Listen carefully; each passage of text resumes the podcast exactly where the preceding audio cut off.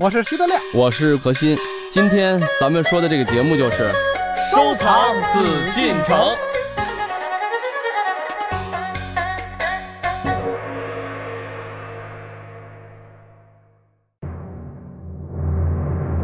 宏伟壮丽的北京紫禁城，诉说着悠久的历史，也收藏了无数的珍宝文物。而在它的北方，与它相对的还有一座宫殿，它的规模虽不如紫禁城大，但它所记录的那段历史却同样重要。它就是沈阳故宫，曾经的清代盛京行宫。沈阳故宫的藏品究竟有什么特别之处？在这里，我们能看到什么具有民族特色的文物？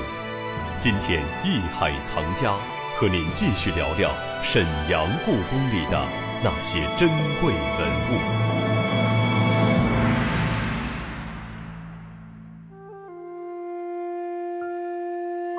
欢迎各位继续关注艺海藏家，我是永峰。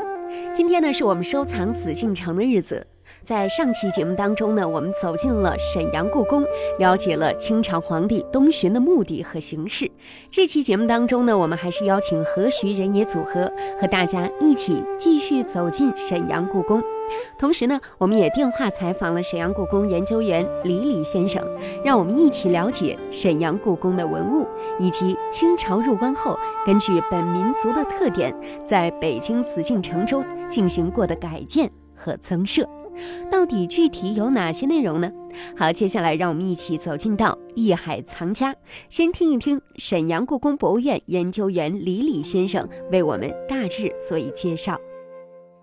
我们的古建筑非常吸引人，毕竟是在满族刚刚兴起的发源地，这些宫殿呢也具有自己的民族特色，因为满族在东北地区那时候还刚刚兴起嘛。它建造的这些宫殿呢，和北京故宫是完全不一样的，包括它的结构，包括它的这种建筑的方式，包括它自己内部的这种装饰，都是和北京故宫完全不一致的。再有一个呢，就是有一些我们自己特色的文物，包括一些清初的一些文物，可能更具的特色一些，更吸引人一些。其他的可能萨满教的还有一些，因为我们现在。也知道满族它是属于一种多神教的一个民族，就是刚刚在东北地区的时候呢，他信仰萨满教，也就是自然崇拜。那么到在东北中晚期的时候呢，他逐渐的信奉了佛教啊、喇嘛教啊，包括道教啊，他自己都接受了。因为他既然是多神教嘛，就所有的这些神仙对我有用的，我都要敬仰，都要崇拜。包括入关之后呢，在北京那边呢。也是按照沈阳故宫清明宫的这种方式，那么建立了坤宁宫，把这边的萨满教呢，整个就移植到北京，包括皇帝，包括其他的皇室成员呢，就是按照呃原始萨满教的这种祭祀方式，在北京的坤宁宫里边举行这种祭祀活动，而且这种活动非常重要，几乎天天都有。那么一直延续到清朝末年，萨满教的祭祀也一直在进行。当然过年过节的时候有大祭，然后平时的时候是按照正常的这种方式进行祭祀。所以这个呢，也是好多人希望了解或者来沈阳故宫感兴趣的，因为其他的宫廷的那些礼仪啊，或者是方法方式啊，都比较熟悉。那么他就看到萨满教这个东西，觉得比较神秘，和别的地方不太一样。包括一些这方面的文物呢，可能是更就是杀猪类的东西，包括一些小件的煮肉啊，或者是叉肉啊这类的东西，一些勺子啊、碗什么的。这类的东西多一些，就是和东北有特色的吧，和民族有特色的这些东西，可能更吸引人一些。这里是艺海藏家。今天呢，在我们节目的现场呢，我们三位呢要和大家来说一说沈阳故宫，还有如今我们现在看到的北京故宫紫禁城内有哪些和清代皇室有关系的，而且和他们东巡有关系的一些文物。说心里话啊，因为呢，咱们这次聊一聊沈阳故宫啊，嗯，我们在这里面说太多沈阳故宫呢，也有点班门弄斧，真有点不好意思。毕竟每个人不同环境研究的方向啊，咱们在北京这方面确实很多第一手的资料啊、物证啊、建筑啊、这个文物啊，肯定不如人家咱们说沈阳故宫的这些同仁们对于他们这故宫更了解。今天既然为什么我们还聊一聊沈阳故宫呢？第一呢，这是渊源血脉相连的这么一个地方。嗯。第二呢，我也就说，既然是博物馆的同仁嘛，我也就大胆的呢谈一谈我呢曾经去过的一些看法、一些经过吧。当然了，我觉得啊，我最擅长的还是聊北京故宫。第一讲我已经说了，实际这两个建筑呢。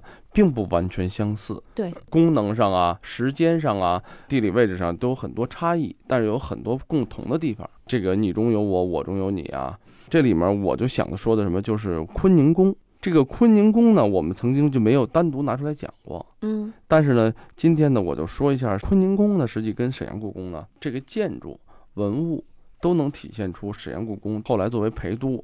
曾经作为关外的地方政权的这皇宫啊，它有它一些特殊的地位和意义。坤宁宫呢，咱们都知道是北京故宫的一个皇后的一个正宫，一直这个严格历史是没有变化的地位。它的设计呢和建造也都围绕着这个皇后正宫的这个基本功能。但是呢，清迁都北京之后呢，他把他曾经满洲的这个宗教的文化呀、习俗啊，他就带到了紫禁城了。因为咱们都知道啊，以前啊，满洲啊那个地方呢，他是信奉的是萨满教。虽然跟内蒙古紧紧相连吧，但是内蒙古流传的都是藏传的佛教。这个本身咱们说东北地区啊，很传统的就萨满教，所以说这个萨满教呢，就是有它的特殊的很多礼仪。是顺治呢，当时十二年，他这个按照圣经啊，按照沈阳故宫的清宁宫的功能和格局呢，对原来的明代的坤宁宫呢进行了一些改建。它就适用于宫廷的萨满教，同时呢，它还得具有曾经历史上严格的皇后正宫的这个功能。因为本身来讲，它是把整个中原的文化是全盘的接受了，他又不想去过分的去改建，所以说呢，咱们来看看当时他这个坤宁宫呢曾经怎么改建呢？第一个就是它的正门呢东移了一间。你看咱们以前呀，三大殿。太和、中和、保和殿，包括什么乾清宫啊、坤宁宫啊、玉露这一条线都是中轴线，它在正中，而且坐北朝南。这个在明代的形制啊，宫门都是冲南开。从你看咱们光故宫嘛，很注意就东西两路，然后中间的不管怎么从东从西往中间走，都是在中轴线上开的正门。而唯独这个坤宁宫呢，不是正中这个门堵死了。嗯，它还有明代的那个台基坡都有。但是门呢，却往东移了一间。他要给它改建成什么？因为它如果是在正中开的话啊，首先变成了它的那个东西的房子，嗯，格局就不一样了。那都变成了均等分了。它里面有祭祀啊，它里面还要放供桌，它里面还要放锅、放灶。那这些东西它本来应该是在东边的一个小房间。如果你要是给它变成了中门，正中进入的话，那东西平分了，那这边的地儿占得多，不够使了。它又影响到那边祭祀的这个环境，嗯，怎么办呢？它本身因为它草原民族啊，它既然说把它原来祭祀的这个场所放到这个房屋里头以后，它就是根据祭祀的要求来去开门，并不是根据咱们中国的传统的美学呀、风水啊这方面的要求，很实用。呃，对，它就这是他们入关之前的口袋房，是这样吗？对，就类似这样。你看咱们沈阳故宫的，虽然说它也有一个接近的中轴线，但是如果大家去过就知道，它不是中轴线，它没有真正的中轴线。它除了一个正门以外啊，什么大正殿呀、大清门，它实际都不是正中的。它那时候不讲究，它是很实用的一个宫殿。但是到了明朝的这个皇宫的时候就不一样了，完全都是坐北朝南、居正居中啊，很多的文化寓意。它的环境寓意、风水的寓意都放在里头了。而这个时候呢，清王朝对它这个本身有所改变，改变在哪？就是在坤宁宫进行了一些改变，其他的地方没动，接受这种文化，因为他占据的这个地方，他要利用这样的文化统治这个国家嘛。所以说呢，他那个时候就把这个门不在这中轴线上，同时呢，坤宁宫呢毋庸置疑，为什么这么做？它就变成了祭祀的场所。你看，他看门在偏东一间，在宫内这个空间的东北角呢，它就是什么安置煮肉的三口大锅，因为它本身煮肉它就需要这么大地儿。嗯，你门要不开在这儿，没有立柱的话，你分不出间，你就会把别的地方给占了，别的地方用不了，又不够用这个地方。然后这三口大锅呢，作为什么煮肉，然后杀猪啊、切肉、贡品呀，都放在这儿。你说明代皇帝是没有这套程序的，所以他很标准的，他就是皇后的居所。正宫嘛，偏房。说实话，坤宁宫是干嘛的地儿呢？是皇帝大婚的地方。但是在清朝入关之后呢，就还有多了这么一个祭祀的功能，祭祀场所。然后同时呢，西三间呢是什么样的？三面连通的长炕，这就咱们现在北京啊一些郊区啊还能看到，嗯，就是俗称大通铺。德亮住过这个，住过住过。对，它底下都会火道是连着的，非常舒服。过去北京城都是这样的，这老百姓家里都是炕，但是呢，火炕嘛。你看在清朝啊，咱们如果现在大家就带着这些小知识，如果去的话，就会注意到啊，你看咱们去东西的这个路线啊，包括咱们说去看到这些妃子以前的这个，不管是谁居住过的宫殿，那个暖阁里面那些小房子，不是都是住所吗？嗯，没有大通炕。咱们说大一点双人床那样的话，哎，靠在墙边有帷幔，是吧？几乎的形式都是这样，而唯独这个坤宁宫，有这么一大溜炕，为什么保持了东北的这种传统？它这个东西纯粹就是为了什么？为了它的民族的特点来去改造的。他为了把门给改了，如果不改门的话，那边呢，这居中以后呢，那火炕没有什么地方。实际现在的皇帝他的那暖房的炕，它里面也有火道，但是不能叫炕，咱们说还是他的床。就是现在椅子床，为什么？因为它没有连起来。以前的满族就是这样，哎，长辈睡在哪儿，什么位置，年轻的人睡在什么位置，因为他要打仗啊，嗯，他适应，他方便呀。而且最主要，东北是天寒地冻啊，对，天寒地冻，必须得有这样的。关键就是天寒地冻，我也可以说我自己是皇帝，我一个人睡，不。就是为了方便，他随时咣当起来就得骑马冲锋，就得打仗去啊。那个时候就是游牧民族嘛，嗯，所以说它的特点特性决定了这种大炕连体炕，而它这种连体炕在坤宁宫居然又给它再现出来，嗯，又有它祭祀的锅，又有它土炕，毋庸置疑啊，这个地方。变成了他当时大清的萨满教的这么一个特点的一个房间，一处宫殿，这是故土的记忆哈啊，对，所以说呢，你看，就这个在关外啊，当时呢，这个墙上奉什么祖宗板子，就供祭祀用。北炕为大，长辈睡北炕，连通大炕的这烟道都是通的。关外冬天冷啊，又节约能源，因为它个通炕嘛，对吧？地域寒冷，同时呢，它这个祭祀啊、帝后召见，包括将来那个吃肉啊，咱们说祭祀的时候也方便。当时满族人呢，什么概念呢？就喜欢大家一起，嗯，祭祀得有氛围嘛，对吧？然后呢，还有一个什么呢？就咱们知道，一般的殿前面会设什么计时的东西，这儿没有，设立了一个神杆儿。这个神杆呢，什么概念呢？有点像咱们去西藏的时候，咱们去看过，就是那种风帆啊，呃，彩旗，一个宗教的特点。这里面呢，它有了这个杆子以后，目的是什么？它也是作为宗教。呃，实际上你看咱们明代故宫啊，嗯，其他的地方都没有这种标志啊，嗯，唯独在坤宁宫，它就是把坤宁宫这个区域啊，按照就是祖先啊，当时入关前的满洲这种形式，因为那个时候呢。他为什么要竖杆子呀？他这以前是帐篷啊，嗯，最早的时候是帐篷。帐篷呢，它也就是宗教的信仰啊，崇拜嘛，它会就是说有一种标志啊。而到了最后变成了咱们说在沈阳故宫的时候，还是保留了这样。可是到了入关以后呢，你明代的这个宫殿完全没有这种形式，不行。我既然在坤宁宫，我要再现我以前关外的特点，我还是要把这东西放在那儿。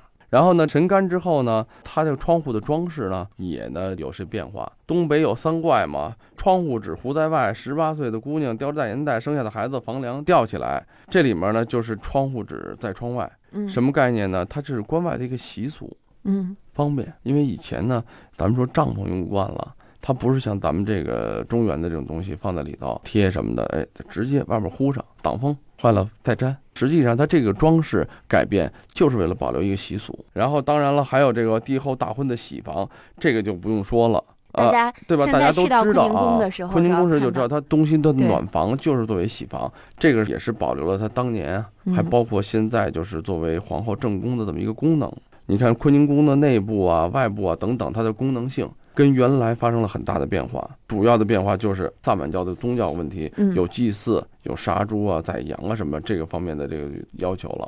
同时呢，还有刚才咱们说的大通炕、门窗装饰、神杆的建立等等。听众朋友们在去的时候，从首先坤宁宫的建制来讲啊，已经有所改变。嗯，因为平时咱们要去，如果不注意的话，一看就过去了。大体是跟好像建筑差不多，嗯，但实际这些细节，尤其这些室内的陈设，咱们从我们的沈阳故宫啊，就能找到了这个依靠了。嗯，我就想问问，作为满族人的德亮，你去坤宁宫的时候有没有注意到这些细节？我，我觉得德亮他要是如果不去了解这个事儿啊，有可能就注意不到。但你问问德亮的一些习俗，我相信他知道。比如说啊，神杆啊，比如说这里面祭祀，这我觉得作为满族的德亮，那都是他们老祖宗的以前知道吗？满族啊，有一个传说啊，就是这个乌鹊搭救清太祖努尔哈赤的故事。说这个神杆是干嘛用的呢？有很多的说法，有的呢说这个满洲过去叫满洲族啊，种骑射，所以这杆子呢就像长矛一样。有的说呢，满洲呢种采集人参，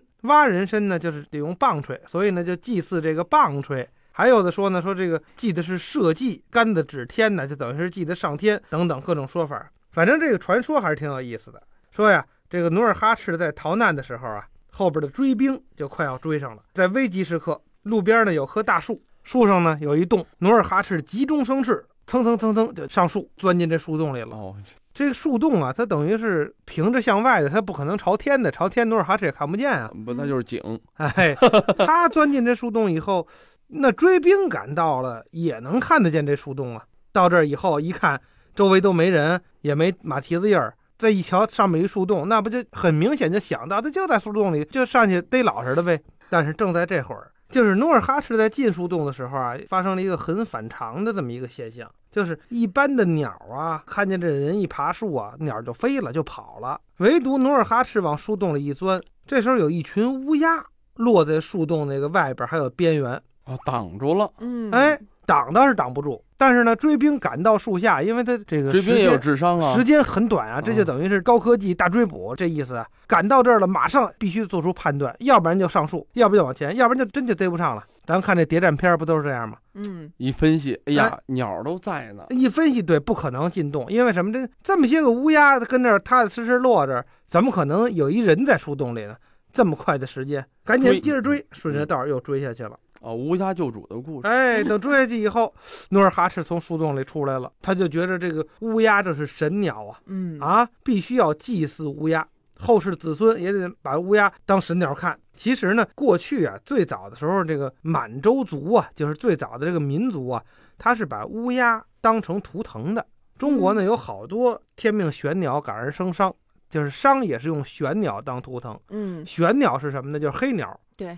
大多数人研究呢，可能是燕子，但是也有人说有可能就是乌鸦，因为这乌鸦它就是黑的嘛。第一比较大，第二呢它生命力比较强，你什么时候哪儿都能看见大批的乌鸦。这给大家提个醒啊，故宫的乌鸦就是出名了的肥和大，哎，聚集。所以这个满洲过去是以乌鸦作为图腾，所以可能呢也有类似的传说故事。恐怕这个神杆啊就是祭祀乌鸦的，因为这个神杆上呢有木斗。也有锡斗，就是锡来的。它为什么装这个斗呢？那斗里有东西，哎，都是什么猪肚啊，什么猪骨头啊、肠子呀，把它剁碎了，再加上高粱，再加上谷子，放到这个斗里头。那干嘛用呢？就是供飞来的这些个乌鸦食用的。现在里边还放东西吗？那现在不放了，没听说过放了。但是现在这个故宫的神儿比较多呀，是吧？因为我们那儿猫也多，嗯，是吧？这个有喂猫的热情，乌鸦也分一杯羹。故宫这也是一景儿，对对对，刚才我们说到了坤宁宫在清朝入关之后进行的一些改建哈。那么在入关之后，不光有这个形式的改建，而且呢还有一些制度的改建，祭祀啊什么的，对吧？这个呢，咱们就得问问德亮，北京的满族人，我不知道他还有没有祭祀的风俗啊。嗯，当然说了一般，我估计现在来说可能性都不大了，因为毕竟祭祀是一个，尤其皇家来说啊。可能是一个比较隆重的，因为咱们原来也说过元旦呀，咱们以前的那个皇帝过这个什么正元节呀等等啊，都有一些活动，清明啊，是吧？它都有一些什么形式的这种，不管是祭祀呀，不管是祭祖啊，不管是开笔啊、祭地等等啊，是不是？咱们北京的五大坛嘛，嗯，天地日月农，那这个天坛、地坛、日坛、月坛、仙龙坛，可以这么说，三百六十五天有三百六十五种祭祀，每天都在祭祀。怎么说呢？这是一种。对神灵啊，对先人呀，包括对整个周围的世界的一种崇敬，崇敬尊敬。当然说萨满教的祭祀呢，我或多或少的又有些不一样。咱们问问德亮。哎，这个萨满教啊，因为它是一个原始宗教，所以呢，就是清朝入关以后，前几任皇帝他还是比较重视。那么后来慢慢的就。渐渐的淡化了，因为大家都知道，当时这个满族啊，就是清朝啊，它是以修庙代征战，所以为什么皇上都信了藏传佛教呢？包括在清末的时候，宫里一般都是第一是汉族的传统节日，比方说什么七夕呀、什么端午啊这些个东西，再有一个呢就是春节呀之类的。所以到清末的时候呢，还往往有人在写这个皇宫秘文。或者是写这个过去的什么太监啊什么在写当年在宫里怎么回事，还特地会说到说这个大年三十晚上，除了什么祭祖啊什么这个等等这些个汉地的和佛教的这些个礼仪之外，还会从玄武门请老娘娘。请进之后怎么绕哪儿一圈进坤宁宫怎么怎么样，就拿它当一个第一是很传奇的事儿说，第二呢是当你看这是老事儿，这个是当年的，其实呢就是当年萨满教的这个遗传，嗯对，其实记得就是当年萨满教的这个神，只不过到清末的时候，即使是宫里的人，有好多都说不太清楚了怎么回事，就是把这个形式呢留下了，嗯，但是意义呢已经基本上忘却了，对，呃，所以说等于咱们现在以前呢萨满教可能对于清入关前啊。是当时的宗教，嗯，可是到了清入关之后，刚才咱们说的，从它的这个坤宁宫的建筑啊形式，我保留了老祖先的这种意思，不忘本。但是身处中原啊，咱们说这个幅员辽阔的这种中心之地吧，就最起码是关内的这种富饶之地，然后呢又这种文化的集中地，所以说呢，他真正的到皇帝皇家本人啊，他还遵循祖制，这形式保留，但是请的这是谁哪位呢？他也慢慢的会说不太清楚。您正在收听的是北京文艺广播《艺海藏家》。